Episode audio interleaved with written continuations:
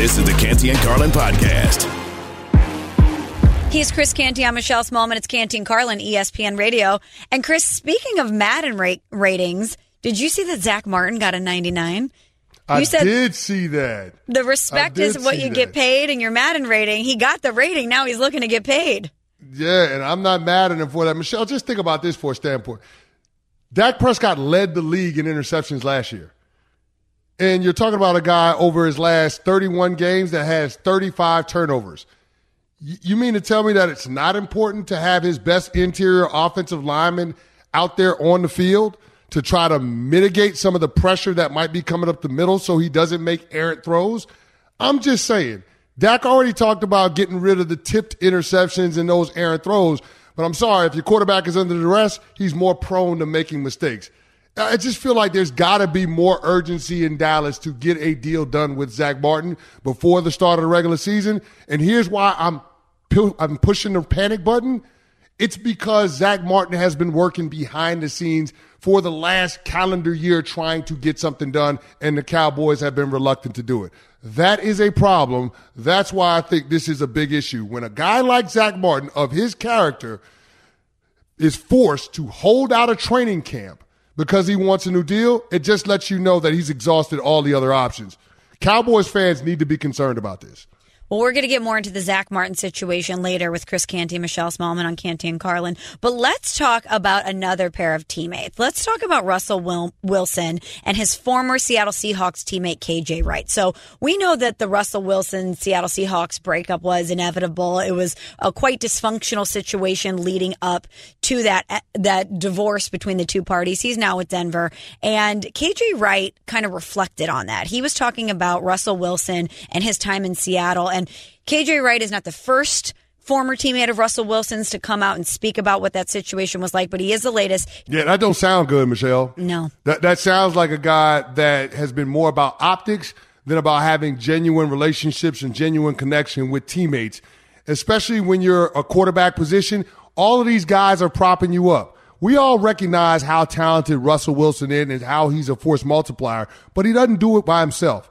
He needs his offensive line. He needs his wide receivers to catch passes. He needs his defense to get stops and create turnovers, generate field position. It all works together in order for the team to have success. And as we say in football, a high tide raises all boats. Mm-hmm. They did a lot of winning in Seattle, and Russell Wilson got his share of the credit for that. But I think Russell Wilson, in a lot of ways, has put himself in front of his teammates. If you think back to Super Bowl 49 and how that ended, that play call from Darrell Bevell was atrocious. They should have just handed the ball to Marshawn Lynch. It ends up being a pass play that gets intercepted, and the Patriots sealed the Super Bowl win. But it, it just feels like since that moment, the, the chemistry with that Seahawks team hasn't been right. And ultimately, it created a situation where Pete Carroll and Russ were forced to go their separate ways. And I don't think there's anybody debating who won the breakup. It was clear that Pete Carroll won the breakup between him and Russell Wilson. Russell Wilson had a career year in Denver in 2022, and the Seattle Seahawks were in the playoffs with Geno Smith playing out of his mind. But I say all that to say this with all of the things that we heard at the end in Seattle about how there was a rift between Pete, Carroll, Russell Wilson, and John Schneider, and how Russ wanted more say, and how Russ had his own parking spot in Denver, and how Russ had his own office in Denver that was upstairs, away from the locker room, and up there with coaches and front office personnel. Those are all things that make you question just what kind of teammate is Russell Wilson? What kind of leader of men is Russell Wilson?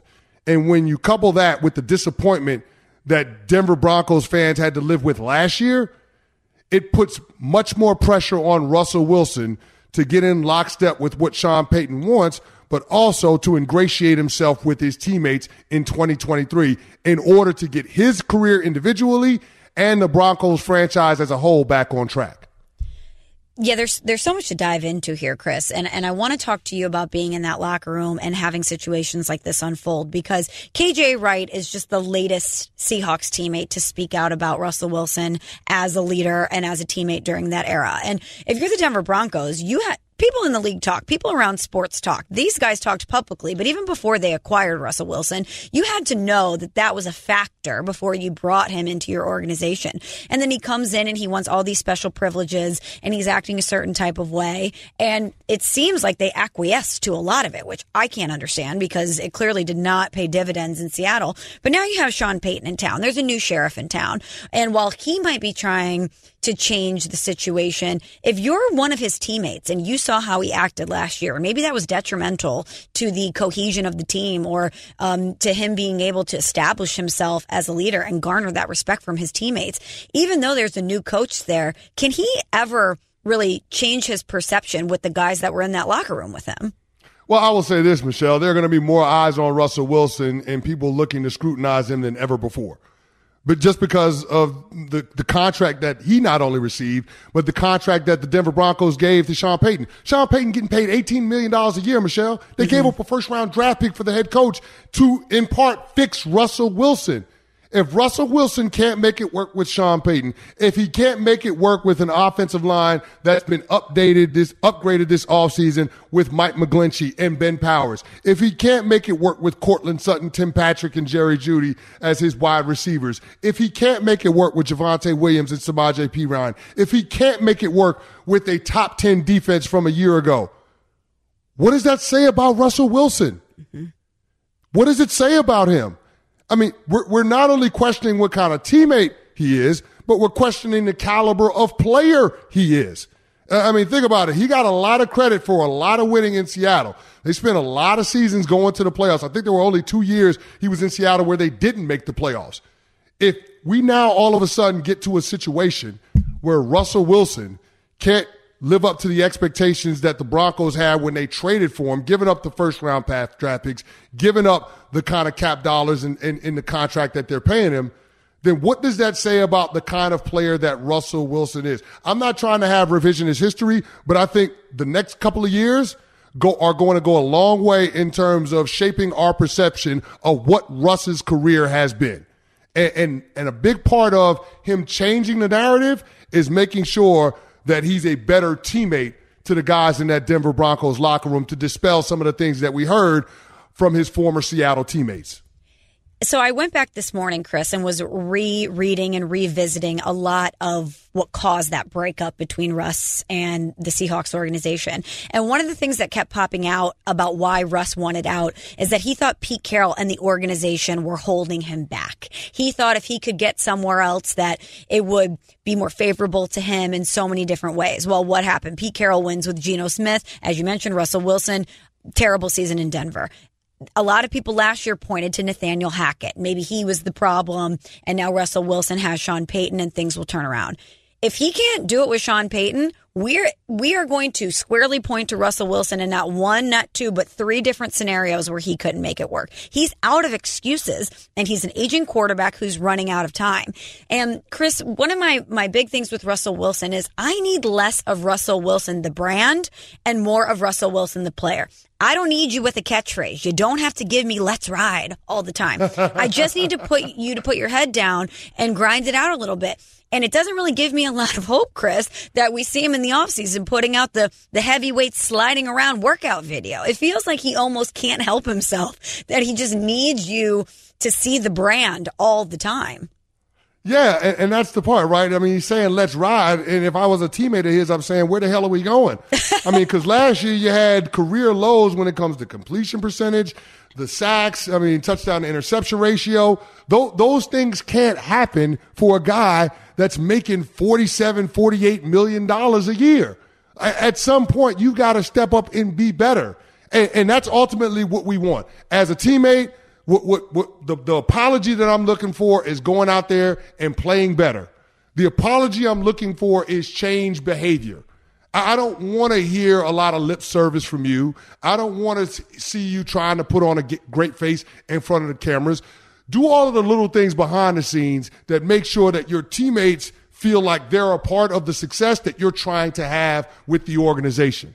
Make sure that their teammates view you as a guy that's on the same level as they are. Michelle, a lot of very few people understand this, but the quarterback by nature is closer to ownership than the other 52 guys in the locker room. If you're Russell Wilson, you got to find a way to build a bridge between where you're at and where the other guys on that team are, because those are the guys that you need to prop you up so you can do what you need to do in order to live up to the expectations that the franchise has for you. It feels like Russell Wilson in his first year in Denver went out of his way to separate himself from his teammates, and that has to change. Sean Payton can do his part by taking away the parking spot, by taking away the office, but Russell Wilson has got to do his part and letting the guys in the locker room know that he's 10 toes down with them and that he's with it. He's in it with them instead of trying to be a guy that's above them. And it seems like instead of building a bridge, he built a moat. And that's yes. not going to be a recipe for success at all. Well, with all that being said, do you think he can turn it around? Do you think we're going to see a bounce back season for Russ? No, I don't. I don't. because Sean Payton is a coach that wants his quarterback to play on schedule, to get the ball out of his hands quickly. And Russell Wilson, what do we know him for? The second reaction plays, being able to extend the downs with his legs, playing backyard football. That ain't Sean's brand of ball. That's not Sean's style. Sean wants the ball out of his quarterback's hands in two and a half seconds or less. And Russell Wilson wants to pat that thing like he's burping a baby. That's not going to work. And so I'm curious to see how they're trying, they're going to try to blend the two styles. But unless we see a drastic shift in Russ's philosophy and how he plays the game, th- then I think this is going to be more frustrating for Broncos fans than it is going to be exciting. And so, no, I don't think it's going to work. And I do think it's going to change how we look at Russell Wilson's career. So Broncos fan, they could not get the quarterback situation there right. It's no. like they're cursed. They just cannot figure it out. And Broncos fans might be frustrated this year, and in turn, they might be watching a lot of college football because they they might want to be looking at some guys that could be their potential quarterback moving forward. Canty and Carlin is presented by Progressive Insurance, insurance for motorcycles, boats, and RVs for protection on the road and on the water. See how much you can save at one eight hundred Progressive and Progressive.com. From the top five NFL quarterbacks. Burrow, touchdown, what a start. Tua actually has one of the prettiest balls I've ever caught in my life. To the top five NFL fan bases. Stop Bears. Go How about the Cowboys? We're ranking the top of everything in the NFL. This is ESPN Radio's 158. Go. Rank 'em. The top five college football players you should watch because your team stinks. I love it. I love it. All right, Chris Canty, who's number five on the list? Number five on our list. You know, I got to have a number defensive five. player. So it's going to be linebacker Barrett Carter out of the University of, well, I don't know if you call it a university. It's Clemson. Clemson Tigers football. Barrett Carter, linebacker out of Clemson. He will remind you of Micah Parsons when you're watching him play football. He can be an off the ball linebacker. He can line up on the edge and rush the quarterback. This guy can do it all. Five and a half sacks last year, 12 and a half tackles for loss. Also had two interceptions. He's got the range. He can line up over the, uh, over the, uh, the slot wide receiver from the nickel position or the star position. This is a dynamic Swiss Army knife on the on the defensive side of the ball, and he's got a little thump when he comes up to tackle offensive players, ball carriers. Barrett Carter is one to watch. I know a lot of people don't want to watch defense in college football, but he's a guy that you should be paying attention to because you're going to hear his name called relatively early in next year's NFL draft. Number four. Number four, wide receiver out of Ohio State, and not the guy you may be thinking, Michelle. This is Emeka Egbuka, wide receiver. He's unbelievable. Last year, 74 catches, 1,100 yards, and 10 touchdowns. This dude is the guy that nobody's talking about at Ohio State because everybody's focused on Marvin Harrison Jr. But this dude is going to be a top 10 player in the National Football League. Ohio State has turned itself into a bit of a factory when it comes to the wide receiver position. Look at this past year with Jackson Smith-Njigba. I mean, just, they keep pumping out guys year over year. The two years ago, Garrett Wilson, who plays for the Jets. I, I mean, they keep pumping out wide receiver after wide receiver. And Emeka is going to be another one of those guys that's a top 10 pick. Number three. Number three is going to be Drake Maye, quarterback out of UNC. This is going to be a guy that comes off the board in the first three picks. 6'4", 220 pounds. He won ACC Rookie of the Year and Offensive Player of the Year honors in his first full season as a starter. I mean, this guy is unbelievable. Completes 63 of his passes thrown 20 plus yards downfield, which is unbelievable accuracy for a down the field passer. So this is a guy that has a lot, a lot of special tools. He's got great touch on his deep ball, and he's got the mobility that you look for out of a modern day quarterback. Number two. Number two has got to be Marvin Harrison Jr., right? Mm-hmm. I, I mean, 6'4, 205 pounds. We saw it in the college football playoff semifinal. I mean, Marvin Harrison Jr. took over that game. If he didn't get hurt, we could be talking about Ohio State and not Georgia winning the national championship. He was just that good. And you're talking about guys on that Georgia defense that by and large play on Sundays. Kelee Ringo got drafted to the Philadelphia Eagles. He was in that Georgia secondary. He plays, oh, he's going to be playing on Sundays. The defensive front players, all on Georgia, play on Sundays. This is a guy that dominated that game. He might have been the best player on the field in that college football playoff semifinal, and that's high praise for a lot of guys that got drafted into the NFL this past spring. So Marvin Harrison Jr., he's the one to watch might be the best non quarterback in all of college football. Number one. Number one has to be Caleb Williams, right? Heisman Trophy to. winner Caleb Williams at USC. I mean, what's understood ain't got to be said, Michelle. 4,500 yards passing, 42 touchdowns. I mean, Lincoln Riley keeps pumping out quarterbacks. Uh, I mean, uh, I don't expect that there's going to be any fall off. If anything, he's going to be better because he has more weapons around him this year.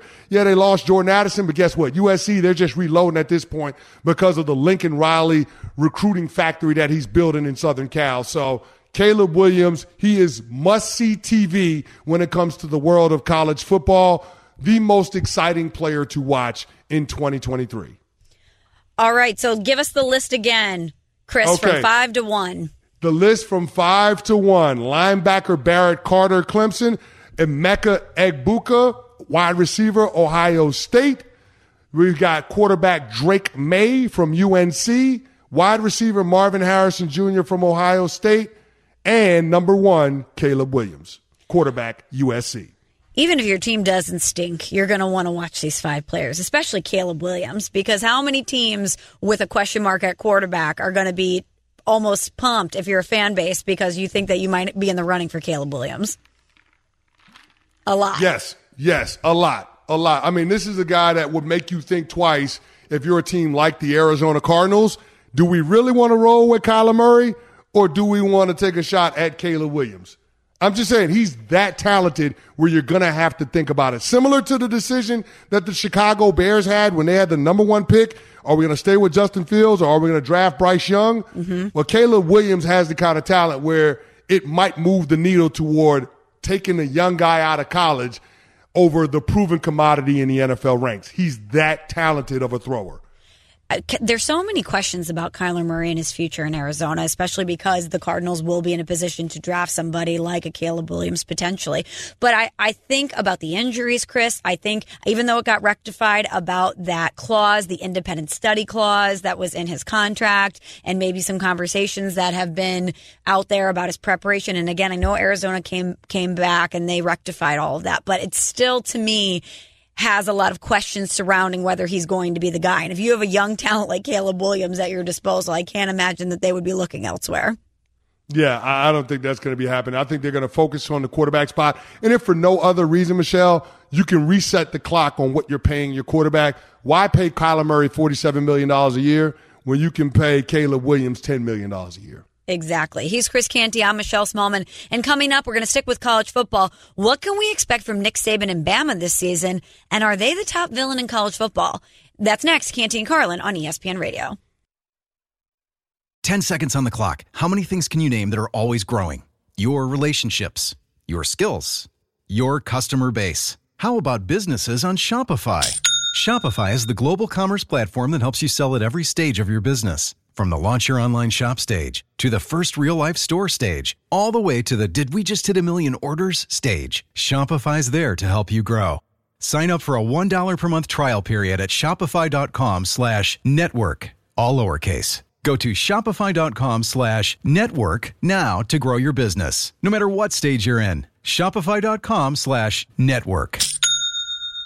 Hi, it's Mike Greenberg letting you know ESPN Bet is ready to take you through all the biggest sports moments this spring. The official sportsbook of ESPN has exclusive offers and markets from Scott Van Pelt, Stephen A. Smith, and me, plus many more. From the playoff intensity to finally getting out to the ballpark, there's no better time for sports fans. Sign up today. New users get a bet reset up to $1,000 in bonus bets if your first bet doesn't win. Download ESPN Bet today. What a play! Must be 21 plus and present in select states. Gambling problem? Call 1 800 GAMBLER. Terms and conditions apply. See app for details. This podcast is proud to be supported by Jets Pizza, the number one pick in Detroit style pizza. Why? It's simple. Jets is better. With the thickest, crispiest, cheesiest Detroit style pizza in the country, there's no competition. Right now, get $5 off any eight corner pizza with code 8SAVE. That's the number eight, S A V E. Go to jetspizza.com to learn more and find a location near you. Again, try Jet's signature eight corner pizza and get $5 off with code 8SAVE. That's the number eight, S A V E. Jet's Pizza. Better because it has to be. Canty and Carlin, the podcast. He's Chris Canty. I'm Michelle Smallmon. It's Canty and Carlin on ESPN Radio, the ESPN app, Sirius XM, Channel 80. ESPN Radio is presented by Progressive Insurance. It's hard to believe, Chris, that we are this close to college football. It's right around the corner. And part of what makes college football so fun is a villain. College football needs a villain. You kind of need that team, that program, or a player to hate. Who do you think the villain is in college football right now? Oh, it's undoubtedly got to be the Georgia Bulldogs, right? That's an easy team to hate, especially with all of the controversy surrounding the tragic accident after their national championship parade down there in Athens and, and all of the things that have been going on with that Georgia program and their players engaging in at risk activities and speeding and whatnot. So I think it's the Georgia Bulldogs. They're, they're vying for an opportunity to three-peat. It'll be the first team in college football history to be able to do that. So I just think that that would be the team that we're looking at as the villain in the landscape of college football.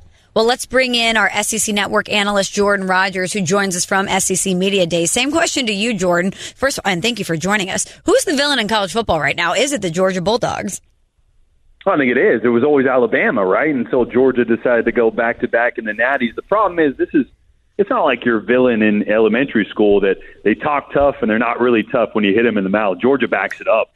That's the issue. I mean, I thought it was the craziest thing I've seen in a long time being on the sideline for the playoff game, Georgia against Ohio State. Georgia was significantly bigger than Ohio State. Now, look, it's not about, all about who's the biggest team, but the physicality, the speed that Kirby Smart continues to recruit year in and year out, let alone when they're staying on the field against TCU. I mean, TCU looked like a high school team. So Georgia is the one to beat. They're the bully right now. The problem is when you punch them in the mouth, they punch you right back. Jordan, there's been a lot of talk around in college football about Georgia's toughest challenge being handling this level of success and the players themselves dealing with all of the issues internally, the speeding, the at-risk behaviors. Kirby Smart came out and addressed the speeding in a strong way during their media day yesterday. What was the impression that he left on you and all of the other media members at SEC Media Day when he made his comments? Yeah, it's a good point. And I've spent a lot of time around Kirby. Uh, I think he runs a program that is similar to what Nick Saban has done for a very long time. It's process oriented. It's extremely high on accountability. Now, I just think we're not realizing this is an era of college football that is unlike any others. And I'm not condoning any type of behavior, but when players leave the locker room, the coaches can tell you what to do, what not to do. But at the end of the day, it's the players policing the standard outside the locker room as well. And now you have, you know, kids that have resources to buy nice cars right? And and do things that, that maybe when we were in college, you know, we didn't have. We had a jalopy or a scooter, and those things only go, you know, 45 miles an hour. So I, I think that we're just realizing that kids have more resources and access to to shiny, cool things. And and when you're an 18 year old, it's cool to speed. And so I think what really needs to happen is yes, we need to hold coaching staffs and hold everybody accountable for things that happen in your program, no doubt.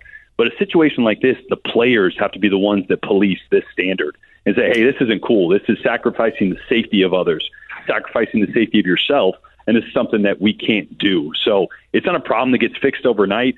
Um, yes, there should be questions about culture, but having been so close to Kirby for so long, um, I know he is addressing this head on. And I think then it falls on the responsibility of these players uh, to be grown ups. Uh, you know, even as tough as it is as an 18 year old, when the world is your oyster. Talking to SEC Network analyst Jordan Rogers on Canty and Carlin. You can follow him on Twitter at jrogers11. And Jordan, switching gears, man, we, we have the ESPN radio rank them the top five must see college football players this season. I came out with my list about a half an hour ago, and here's my list from five to one. I've got Barrett Carter, linebacker from Clemson. Emeka Egbuka, Ohio State wide receiver. Drake Baller. Maye, quarterback from Carolina.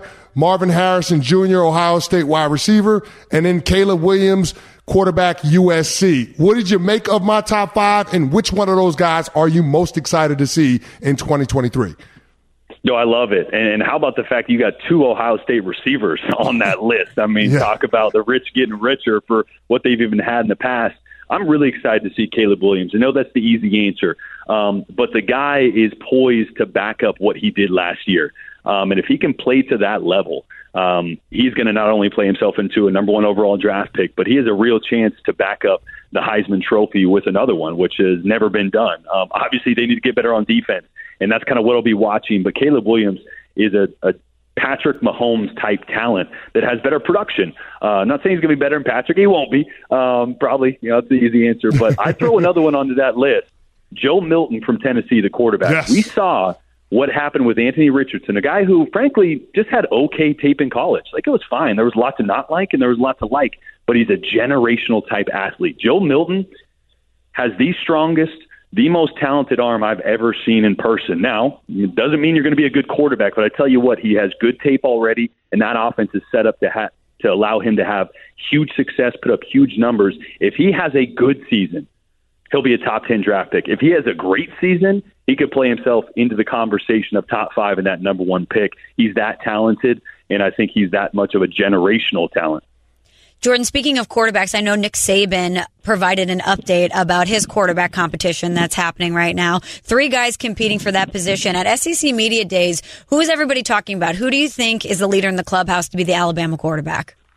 Boy, I did their spring game, so uh, I watched Ty Simpson and Jalen Milroe up close. Jalen Milroe is the guy that can make the wow plays, right? Incredibly gifted as an athlete, huge arm, but he makes too many of the wow plays where Nick Saban is screaming and yelling because it's a turnover. And you can't do that under Nick Saban. So I truly do believe this is a two man race between Ty Simpson and Tyler Buchner, the transfer from Notre Dame. Now I'll say this the offensive coordinator is Tommy Rees. Do you think he would have stuck his neck out in the transfer portal to bring a former quarterback who wasn't even his full time starter into the mix if he didn't think he was talented enough to be the starter? So I truly believe that it's going to be Tyler Buchner at some point. In a weird way, I think Ty Simpson maybe has a leg up right now because this isn't Notre Dame's offense. Tommy Rees came in and he runs Nick Saban's offense, the Alabama offense. So him and Buchner both learning. Ty Simpson has the leg up a little bit, but I see this battle going into week one and maybe even a little further. Jordan, we heard from SEC Commissioner Greg Sankey on what he thought needed to happen when it comes to conference realignment and navigating this uh, ever evolving landscape of NIL. He said that we might have to potentially see congressional oversight when it comes to a couple of those things. What are your thoughts on on what's happening when it comes to conference realignment, knowing that you're talking about Texas and Oklahoma joining the SEC a year from now? No, I mean I love it. Um, you know, I, I think there's a lot to be hesitant and apprehensive about, but I think at least for the SEC, speaking for the SEC, having the rivalries of Texas, Texas A&M coming back, having the old school rivalries of an Oklahoma, Arkansas, both regionally being really close. I mean, those are the games that I want to see back on the radar. Alabama, Texas, we've gotten to see last year, get to see it again this year. There's so many matchups that have deep rooted history for these blue blue blood type programs in college football. So I think at its core, expansion is a good thing. I agree, though. I think as a whole, the NCAA or just let's say college football moving forward when it comes to NIL, when it comes to scheduling in conferences, SEC, Big Ten, every other conference, I do think there needs to be and start to be some sort of standardization, some sort of roadmap, some sort of equity across the board so teams know what they have in front of them, know what they need to work with with NIL, know the restrictions, know the limitations, and everybody's on more of a level playing field. It's the wild, wild west right, west right now, which is okay, and it's benefited players as it should. But I think moving forward, as we start to figure out what the governing body is, who the governing body is, as this all changes, I think that'll go a long way to to stabilize the sport. SEC Network analyst Jordan Rogers joining us. Follow him on social media at jrogers11. Jordan, thanks so much for the time. Thanks, y'all. Appreciate it. Chris Canty, Michelle Smallmon, and coming up next, Sixers GM Daryl Morey says they're only trading James Harden for a player that keeps the team competitive. So who blinks first? Is it going to be Morey or Harden? We talk about it next here on ESPN Radio.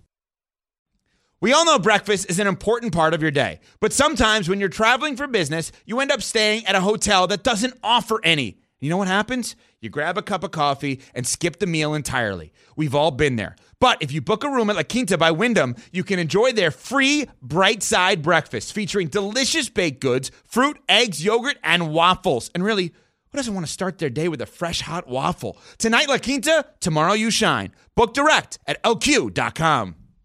Now, let's talk about the play of the week. The pressure to follow up Hpnotiq and Cognac, weighing heavy on the team. Hpnotiq was in the cup, blue, and ready for the play. And boom! Añejo Tequila came in with a smooth assist to Hpnotiq's tropical fruit finish. Shaken, strained, poured. It was green and good! The playmaking splash shifted the tempo. Another great cocktail from the Hpnotiq team. Every season is Hpnotiq and Tequila season. Hpnotiq Liqueur, Bardstown, Kentucky, 17% alcohol by volume. Hpnotiq reminds you to think wisely, drink wisely. This is the Canty and Carlin podcast. Who blinks first between James Harden and Daryl Morey? Chris Canty, Michelle Smallmon on Canty and Carlin, ESPN Radio. And Chris, after James Harden opted into his $35.6 million deal for this upcoming season, he made it clear that he wants to be traded. And reportedly, he wants to play for the LA Clippers.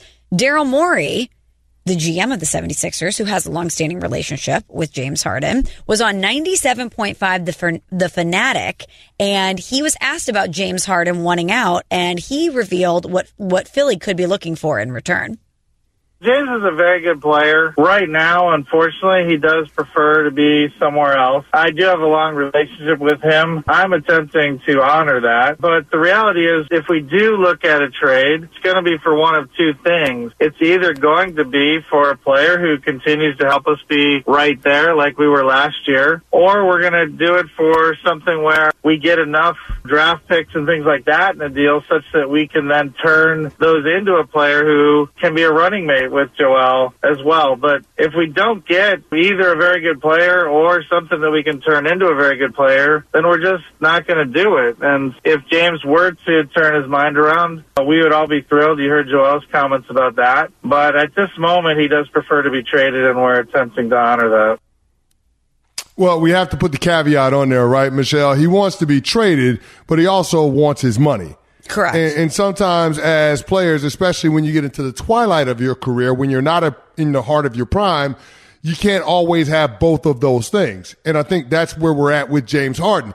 James Harden had the opportunity to decline his $35 million player option and sign as a free agent, whether it be with the LA Clippers or somewhere else. He decided that he wanted to opt in because he realized he wasn't going to get the money that he was looking for on a multi-year deal from anybody else. And so that's a James Harden problem. Now, he'd be hard pressed to find a place where you're going to have a better supporting cast, have an opportunity to play with an MVP caliber player that stays healthy like Joel Embiid. He's going to be hard pressed to find a landing spot where he can get those things and get his money.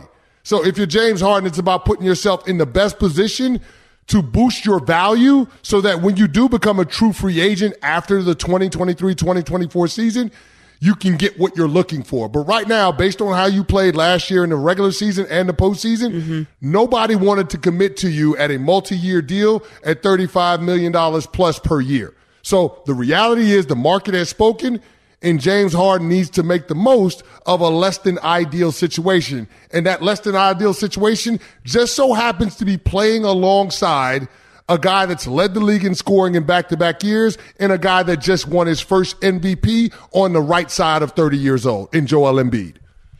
This feels to me more like a marital tiff rather than, a, than an impending divorce. Like Damian Lillard in Portland, to me, that's a divorce. They're going to court. Mm. They're going to divide the assets. They want to move on.